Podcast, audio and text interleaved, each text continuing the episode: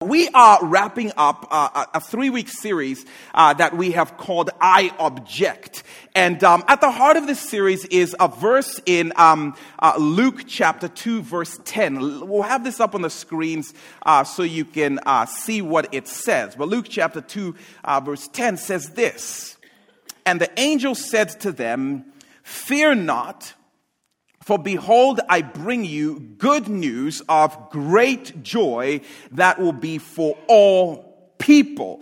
And uh, what we believe, taking uh, the word of God literally, is that the story in the season of Christmas is about this beautiful invitation to experience, to receive great joy, and it applies to all people. And we want in on this. If there is great joy, if there's fullness of joy available to us, we want in on this. And we want those in our world to be in on it. Uh, the problem is that for, for many of us, there are obstacles and objections that keep us from experiencing that great and that full joy. And what this series has been was just acknowledging the fact that although great joy is available, there are obstacles that keep us, if we're honest, from experiencing that joy. And we've been looking at what the scriptures have to say about some of those things that stand in the way. Week one, uh, we met uh, a, a couple of Uh, characters. We met a guy named Luke and a guy named Theophilus. And these two guys represent what I would call um, the intellectual obstacle of doubt. And they represent those of us who might stand at a distance from experiencing joy because it's just not rational. Virgins don't get pregnant and God doesn't become a baby. So because that doesn't make sense to me, I reject it, and therefore I keep joy at a distance. And so we talked about the fact that the Christmas story is actually not a fairy tale. It's not fiction. Um, it's not make-believe. It is a historical fact that happened in our time and in our space and in our history. And so you can bank on it. You can count on it, which means the joy that's offered is actually for you. And it's actually real. Uh, last week we met two other characters, a sweet, sweet elderly couple of Zechariah and uh, Elizabeth. And Zechariah and Elizabeth would represent what I would call the, the objection, the emotional objection of disappointment. Um, and they represent those of us who would say, I hear all this talk about joy, and I, I've, I've heard all these rumors about how there is joy available to me, but I just can't get there because my heart is still living under the weight of the disappointments of longings unmet. And this couple represents two people who had lived for decades and decades and decades with disappointment. And yet the Christmas story starts with them, which means our disappointment ought not to be a reason why joy stands at a distance. It actually ought to be a reason why we lean in more, because the story is for people like us. And by the way, if you missed either week, we'd encourage you to catch up on um, our podcast or mission point dot net. You can uh, listen to the messages there for free, um, of course. Uh, this morning, we want to wrap our series by meeting two um, more characters who show up in the Christmas story, but often don't get quite as much press as some of the other key players, but I think they're going to help surface what I believe may actually be the greatest objection and the greatest obstacle that stands between us and the joy that the Christmas story offers, that stands between those we love in the world around us and the joy that Jesus offers. And um, uh, we want to meet and compare these two crazy characters. Um, one whose name is Herod, and the other whose name is John. Uh, we meet both of them in uh, Luke chapter one, but we get to know more about them later on in the Christmas story. Um, Herod. Uh, Herod shows up in Luke chapter one, verse five for the very first time. And he shows up merely as a chronological uh, marker, a, a reference point to give us a sense of when in history the Christmas story occurred. And um, it simply says this. I'll have this up on the screen so you can see it. Um, Luke chapter one, verse five.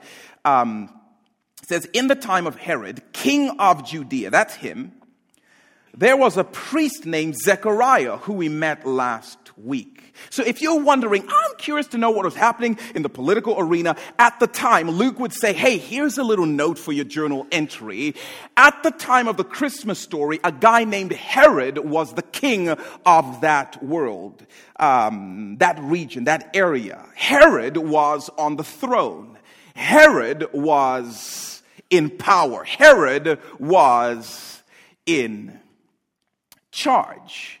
Um, now, I'm a nerd, and so I tend to find keen juxtapositions like this thoroughly intriguing, uh, that when the Christmas story starts here in, in verse five, we discover that, that when the king of the world started to, to make his journey into our world, a guy named Herod was the king of that particular world. And that's going to become a, a significant piece as we continue to get to know these characters. Luke doesn't have much more to say um, about Herod, but we learn a little bit more about him from Matthew's Christmas account. Um, who was this Herod guy?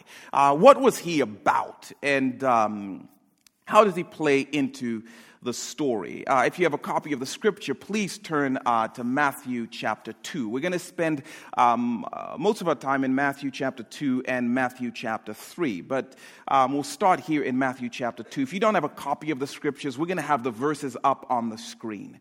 Um, if you don't own a Bible, we would love to get a Bible in your hands. And the uh, simplest way to do that is at the end of the service, just head to the connection corner and say, can I please have a Bible? And we'll hand you one that is yours to keep, our gift to you. But um, while you're turning uh, to Matthew chapter two, let me give uh, those of you who might not know much about Herod Just uh, an introduction to him that I think will help make sense of um, what we read about him in uh, Matthew chapter two. Um, now, it's good for us to know right from the beginning that biblical history has not looked favorably on uh, this character named Herod, and for pretty good um reason. Um, Herod was uh, born in about seventy-three B C. Uh, he was born in a town a little bit south of Judea. Um, he had Edomite heritage, uh, but was raised full-fledged uh, Jew. Um, Herod grew up in a family that were political powerhouses, very influential, very powerful political family. Um, unfortunately for them, in that particular context, Judea was under the powerful thumb of the Roman Empire. So uh, power, if you're going to have any of it, had to come by your connection to um, the Empire of Rome. As Herod grew up, inheriting the family genes, um, he was incredibly power-hungry. Uh, not only power-hungry, he was also very politically savvy. And so he figured out a way to get in good with, you know, the Caesar of Rome at the time, a guy by the name of Mark Antony. Um, Mark Antony looked at Herod and said, I like this kid.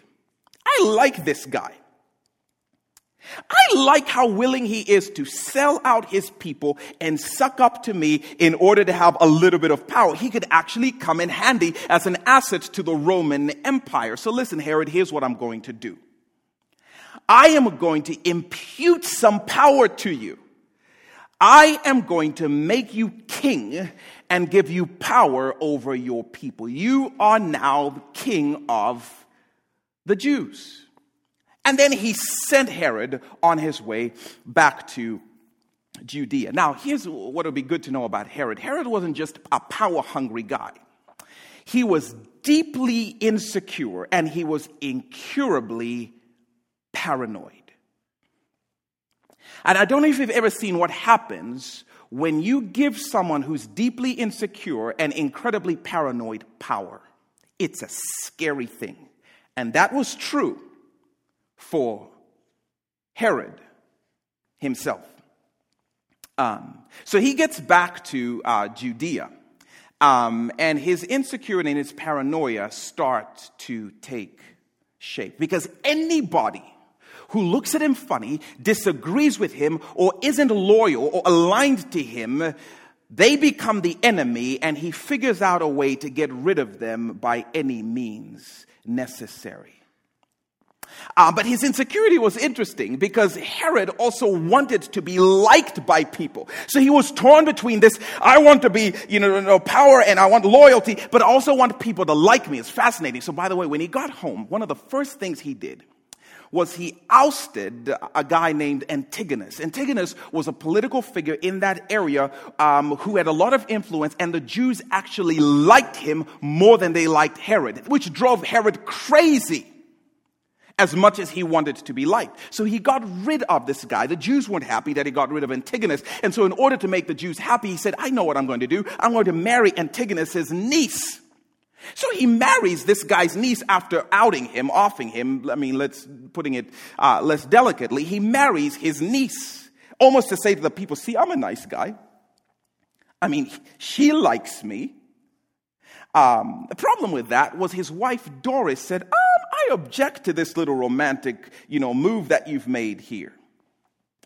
Herod said, I'm sorry, you object? Yep, I object. And so he ended up running his wife out of the area along with their little baby boy. Nobody disagrees with me. No one disagrees with me.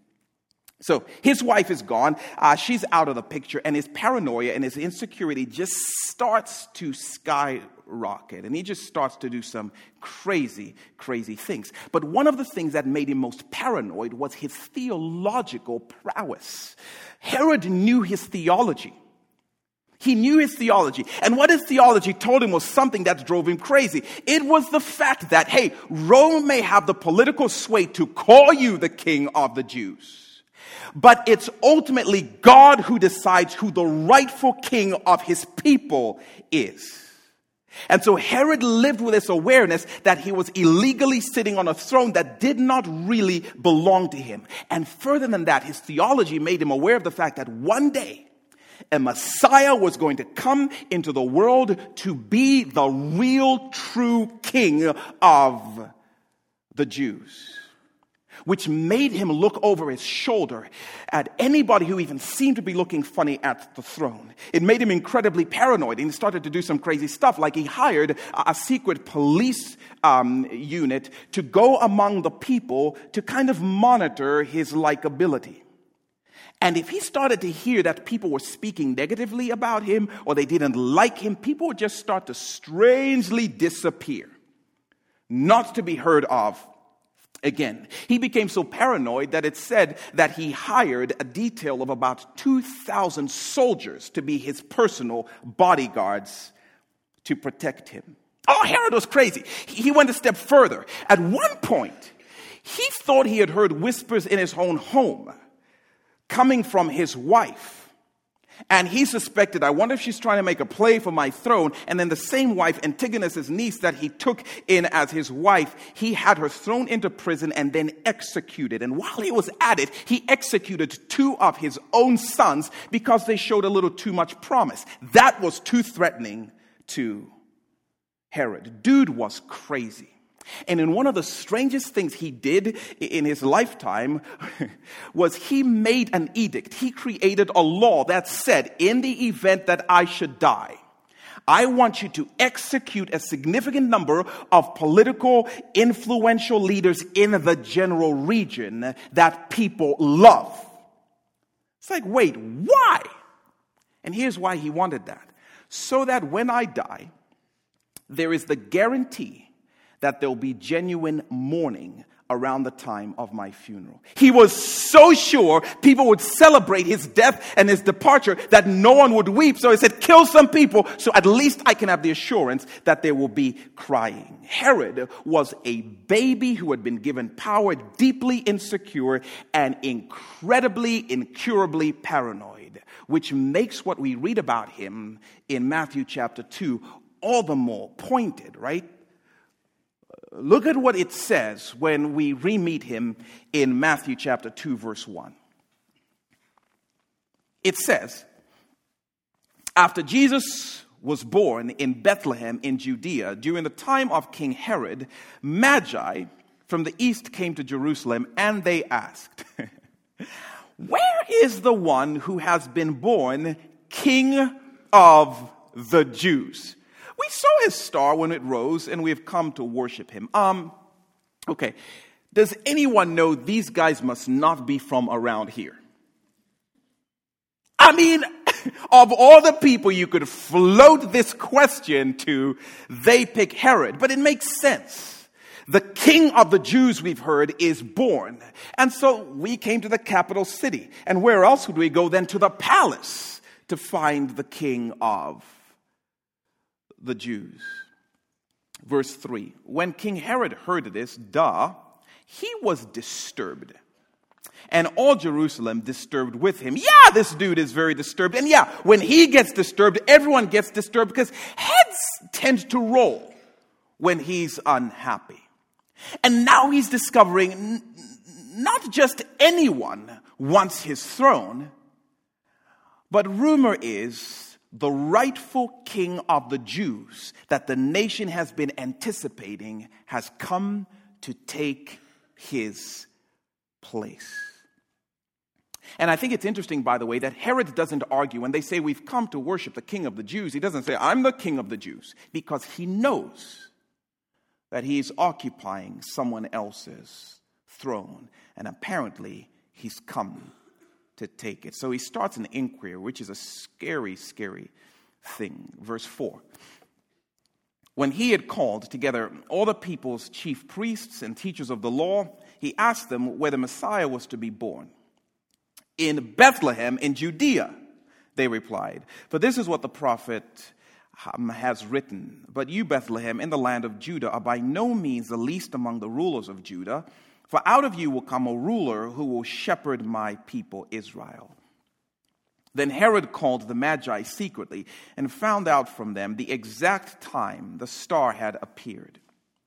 He sent them to Bethlehem and said, "Go and search carefully for the child. As soon as you find him, hey, report back to me so that I too may go and worship him." Now, I know people define worship differently, but um, I really think Herod is using the word wrongly here. And for anyone who might have dozed off, he be lying. He has no intention to go and worship baby Jesus. He has every intention to go and execute him and execute his family in case they have l- more little kingly babies. But uh, an angel uh, shows up and uh, warns the visitors not to go back and report to Herod, and uh, the angel prompts Mary and Joseph to sneak Jesus out of the country. And Jesus ends up living in Egypt for um, a small stint. When Herod figures out that no one's coming back to give him a report, he comes unglued. And he does probably one of the more deplorable things in his reign. Look at verse sixteen of Matthew two. It says, when Herod realized that he had been outwitted by the Magi, he was furious, and he gave orders to kill all the boys in Bethlehem and its vicinity who were two years old and under, in accordance with the time he had learned from the Magi. So drunk on power, such that in order to keep it and to protect his throne from Jesus, he kills dozens of babies. And it's said that a chorus of weeping erupts in that area. Needless to say, biblical history has not looked favorably on Herod. Crazy, insecure, paranoid, power-hungry guy. And I was just thinking, aren't we all kind of like him, though? I mean, just at least a little bit. I mean, if we're honest. I'm just asking, because my suspicion is that none of us have read the Christmas story and said, "Oh my goodness, I am so much like Herod." But aren't we all kind of a little bit like him. Maybe not as extreme, but I mean, honestly, aren't we all just a little infatuated with power and popularity? I mean, aren't we all just a little obsessed with protecting a certain perception in the mind of others? Aren't we just a little over-concerned about maintaining a certain position in whatever place we work or whatever relationships we have? Aren't we a little bit infatuated with power and popularity, if we're honest?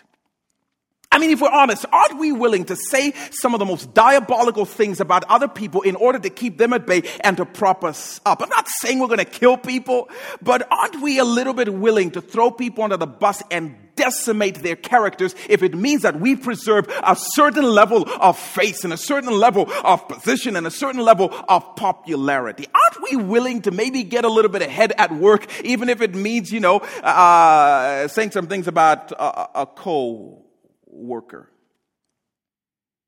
Aren't we a little obsessed with who likes and, and who follows, that we are willing to do things we would never have imagined that we would do? I know that's true about me. That in order to protect image, to, to protect reputation, I'm willing to say things, lie, hide, throw you under the bus. Because aren't we just all a little like Herod?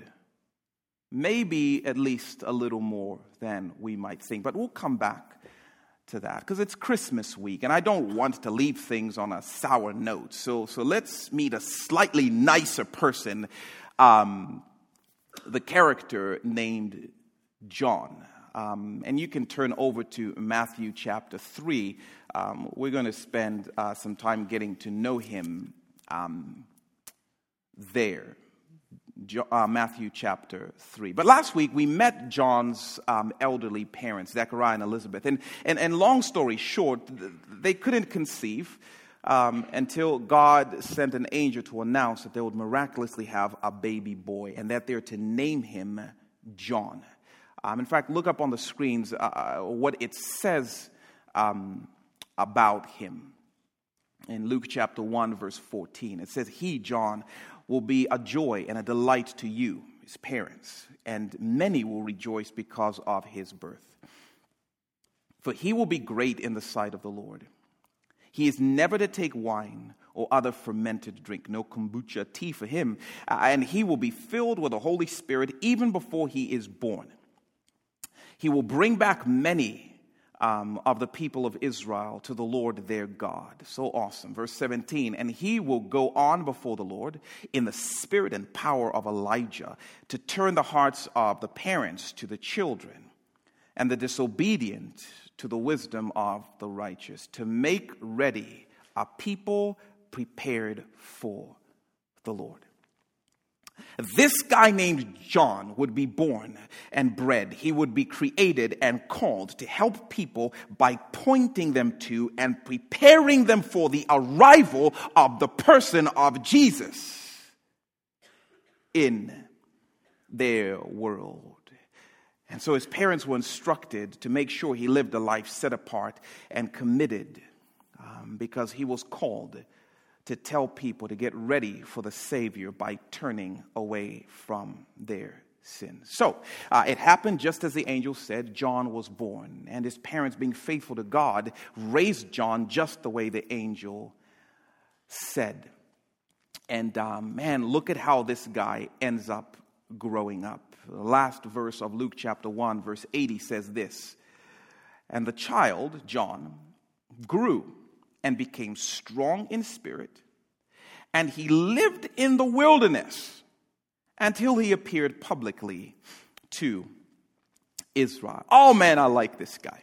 I really like this crazy character. Uh, we don't know how long, uh, but we know that John was so committed to living out his calling that he he chose he, he chose to to disassociate himself, almost to distance himself from the cultural constraints um, of kind of living in civilization. And the dude lived out in the wilderness. Now, we don't know exactly where that was. Suspected somewhere in the Jordan River basin, um, somewhere between there and, um, you know, the mountains to, to the west of the Dead Sea. We don't know exactly where, you know, his night-night rock was, but we know that this dude lived in the great outdoors. Scorpions, rattlers, and homeless John. Uh, look at what we learn about Jesus's cousin. Um, Matthew chapter three, um, which you should be um, turned to, I trust. But look at what it says um, in verse one. We learn a little bit more about him. In those days, John, who's at this point nicknamed the Baptist, came preaching in the wilderness of Judea and saying, "Repent, for the kingdom of heaven has come near."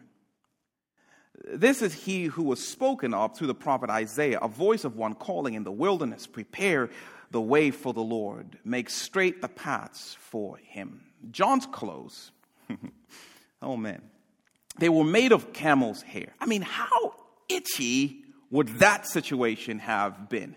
Uh, I mean, he had a leather belt around his waist. His food was locusts like wild grasshoppers and some wild honey. I'm just telling you, your parents would not have approved of you hanging out with this crazy, weird, strange, and awesome guy named John. Just unshaven, just unkempt. And I'm going to venture out and say this was before the dawn of Axe body spray, so probably undeodorized. Dude was funky and really, really strange. Just living on that gluten-free, you know, organic paleo diet.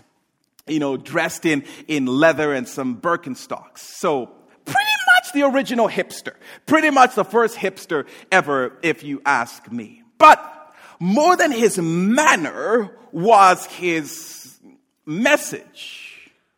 He knew his calling was to call people uh, back to God, and he did it with that old school fiery prophet flair. He just didn't mind stepping on toes. He had no qualms telling the truth. He had zero obsession with power and popularity, which made him an incredible instrument in calling out the powerful religious and political leaders of the area, you know, something that would eventually get him imprisoned and executed by none other than Herod's son himself. But John would share so clearly, "Turn from your sin because Jesus is coming." And you would think that that kind of funky guy with that kind of fiery um, flair would offend and repel um, people. But the opposite ended up happening. People would actually start to take the taxing trip out of the city limits to go and look for this guy in the wilderness to hear what he had to say. Look at verse five.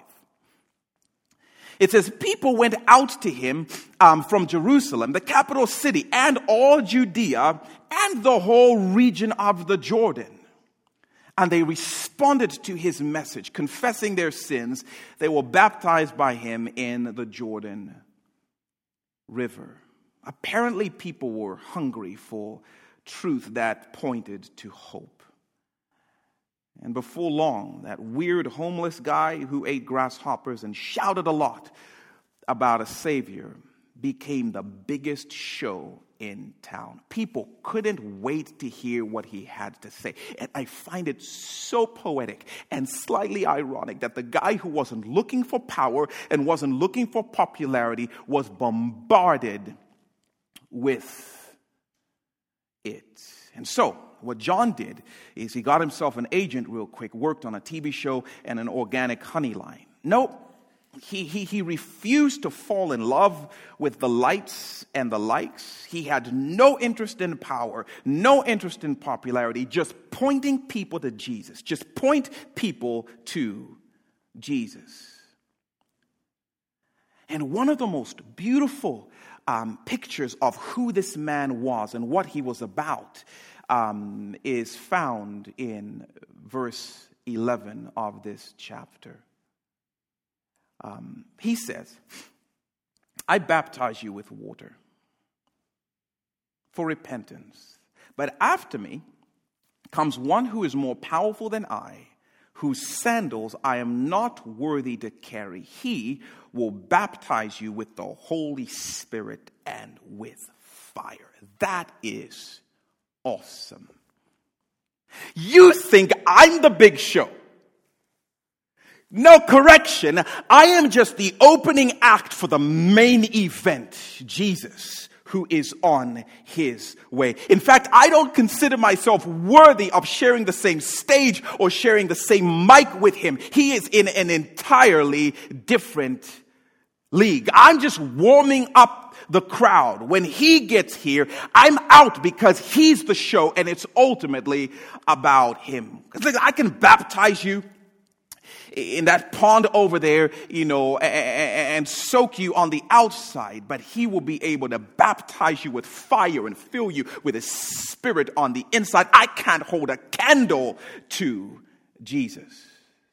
My job is to simply prepare the way and then get out of the way and let him have his place. And then in, in one of the conversations that John is probably most well known for, some of his followers come to him a little bit later and they announce to John, alarmed by this, hey, not only has this Jesus shown up and been born into the world, but he is gaining popularity and he is gaining power.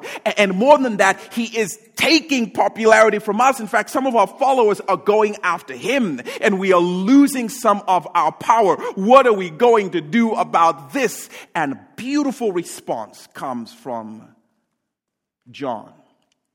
John chapter three, verse twenty-eight. He says, look up on the screens here. Um, he says, you yourselves can testify. I am not, that I said, I am not the Messiah, but I am sent ahead of him. The bride belongs to the bridegroom. In other words, the people of God belong to Jesus.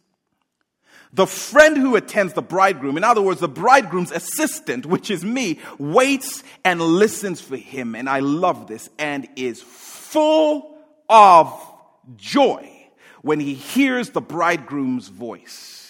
That joy is mine, and that joy is now complete. Wait a minute, you're not threatened by this guy who's coming and is taking some of your followers and is taking some of your likes and is taking some of your people and is taking some of your power. That was the whole point. In fact, nothing brings me fuller joy than to hand over his place to him. And then he says most famous words of John the Baptist in verse thirty. He, Jesus, must become greater. I, John, must become less. It was his show the whole time. I was just helping to prepare people by pointing them to him. Nothing brings me greater joy than to see him take his place. And biblical history looks fondly on John. Okay, now what do these two stories have to do with each other? And what do these two stories have to do with Christmas? And, and what do these two stories have to do with us? Solid question. The Christmas story is about Jesus the King coming into our world to bring joy. The Christmas story is about Jesus the King coming into our world to bring joy. And please hear me. You will either respond to him like Herod, or you will respond to him like John. There's no in between. You are either going to respond to him like Herod or like John, because both of them were sitting in places that rightly belonged to Jesus. The only question is, are you going to be willing to choose to give up his rightful place to him when he shows up to take it?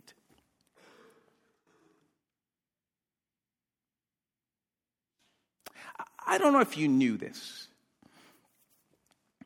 but many of us are sitting in a place that rightly belongs to Jesus. Because if Jesus is king and church, king he is. He has no rivals. He has no equals. He stands alone. The king he is. And if he is the king, then it's his rightful place to sit on the throne of every life and have the right to call all the shots. Christmas isn't just about sweet little baby came into a manger. Christmas is about the king of the universe came into the world to take his place. And every single life is his throne to sit on and call the shots. We will respond to the Christmas story either as Herod or as John. And heaven's history will look at us fondly or not so fondly, depending on which one we choose.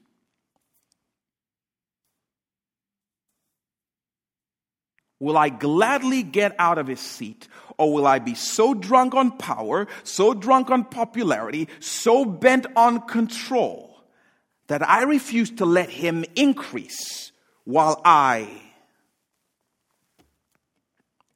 decrease?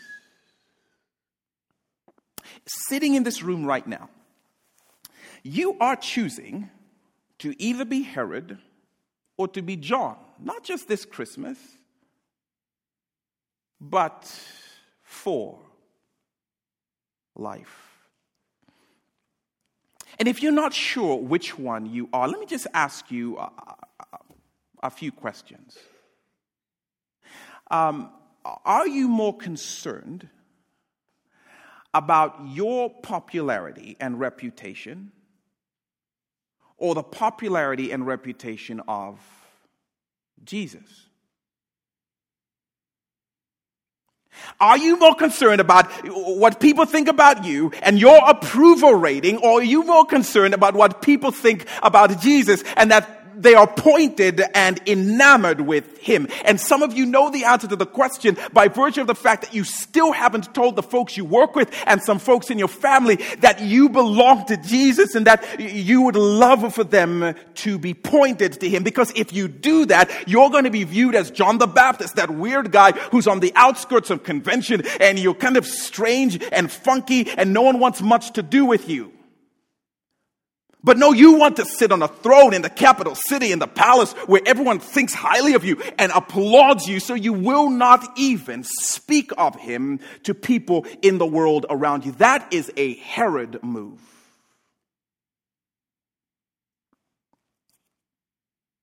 Are you more concerned about how many followers you have or how many followers he does?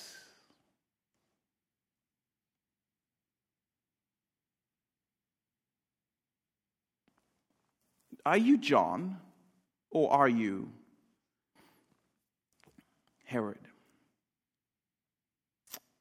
Another question that I think might help reveal the answer to that is, is there any area of your life that you know you are not willing to give him complete control over? No, no, Jesus, welcome into the world. Welcome, welcome. You can have all of this, but not that.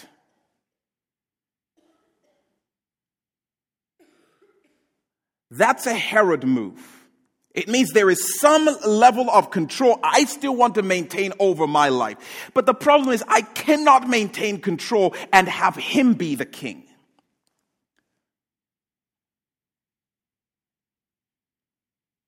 Does Jesus get to decide about your finances? Or is that, you know, that's your control. You, you, you decide that.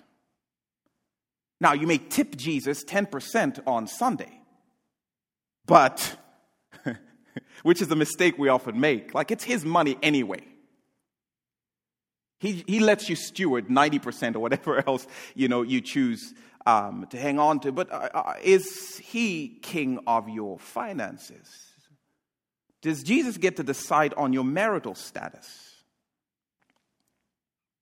Or you're like, no, no, no, me and Tinder, we've got this thing down. Jesus, you can take control of everything else, but not this. I know what's going to happen in my life, and I'm going to work to make it happen.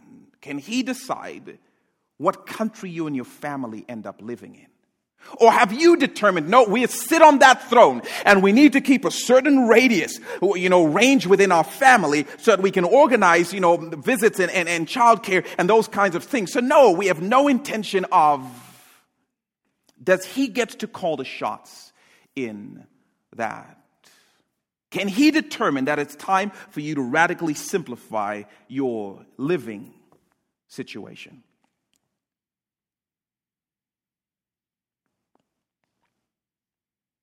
Does Jesus get to own your retirement? If he is the king, and the king he is,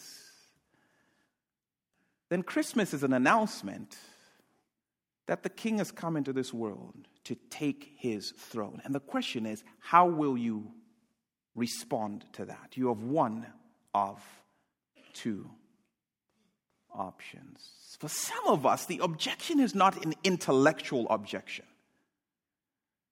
It's not doubt in the historicity of Christmas. For some of us, it's not an emotional objection. It's not a, a, about my disappointments. But for some of us, if not most of us, our real and ultimate objection is a volitional objection. I do not want to choose to surrender control. I do not want to choose to get off the throne of my life. I want to call the shots. The obstacle standing between me and the Joy Christmas office is I don't want to move from this seat of being in charge. I'm okay with Jesus coming into the world, that's great, as long as he leaves this area of my life intact. And the question is not complicated. Are you ready to turn over the power? Are you ready to give him his rightful place and to get out of the seat of control? You are either choosing to be Herod or John. Um, and by the way, if you're not sure, you know, man, is there an area of my life that I'm not willing to surrender? I'm not sure. Or, you know, am I more concerned about Jesus' popularity or my popularity? Here's another question you can ask yourself. Am I full of joy? Am I full of joy? Because if you're not, it's likely you're holding on to something that is Jesus's place to own or Jesus's place to decide. You are likely still trying to control a certain area of your life that you will not release to him. You're trying to be king over something. And here's the Christmas story. Jesus offers joy to all, but Jesus wants his throne. Jesus offers joy to all, but Jesus wants it all. Give me my throne. We're not co-kings. We're not fifty-fifty. You, you don't get Monday through Saturday and I get Sunday. Jesus offers joy, but he wants his crown. And if we hand him his crown, he will crown us with the fullness of joy that the Christmas season and story offers. And you know this. You cannot be in control. Because some of us will walk out of here and will choose to say, no, I don't think I can give this up. Nope, I don't think I can give that up. If you ask me, no, I think I'm still more concerned. The reality is, you know, if you make that choice, you cannot live with fullness of joy, because it will make you insecure. It will make you paranoid, because you constantly looking over your shoulder, you know, to see who has more likes and to see if somebody's coming after your job because your job is the thing. Or you're going to be looking around to see, you know, if somebody's gaining more popularity. You're going to be comparing to see who has, uh, uh, which kid has the greatest scoring average, and you're going to constantly live in this restless place, and you cannot live with joy if you're clinging onto these things. You will be immensely paranoid that somebody's about to leave you, someone's about to betray you, or, or what's going to happen if. And Jesus says, I'm here and I offer you joy, but let me be king over everything. Let me be king over all. And I love the fact that while John's rights to run his life decreased, what happened? His joy increased. I love that about the Bible. I love that uh, about the story of Christmas and the story of grace, the story of the gospel. Because hang on a second, wait a minute. John is this weird, funky hipster guy who is homeless, living out in the woods, eating honey-dipped locust. Herod is living in the capital city in the palace, the guy in charge. And John says, I am full of joy. And Herod is offing and executing his family members because he is restless. Isn't that crazy? That the person who surrendered everything to Jesus and was willing to get out of the way and give him the throne is the one who claims fullness of joy is mine. And that's true for many of us. We're still trying to Herod the situation, believing maybe if I claw or cling onto something a little bit tighter, that joy will come.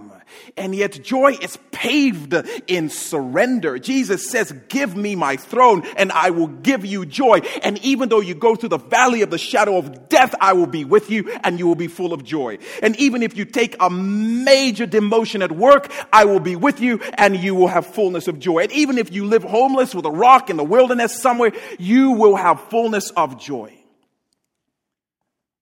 The offer of joy is real, but the obstacle for many of us is, will I surrender and have him control and have him be king? Matthew sixteen, verse twenty-four. Uh, then Jesus said to his disciples, whoever wants to be my disciple must deny themselves and take up their cross and follow me. For whoever wants to cling onto their lives and cling onto power and cling onto popularity and cling onto stuff will lose it anyway, just like Herod did. But whoever willingly loses their life or surrenders themselves for me, to me, will find the very thing they most deeply longed for. Are you Herod or John this Christmas? Because the offer of joy is yours.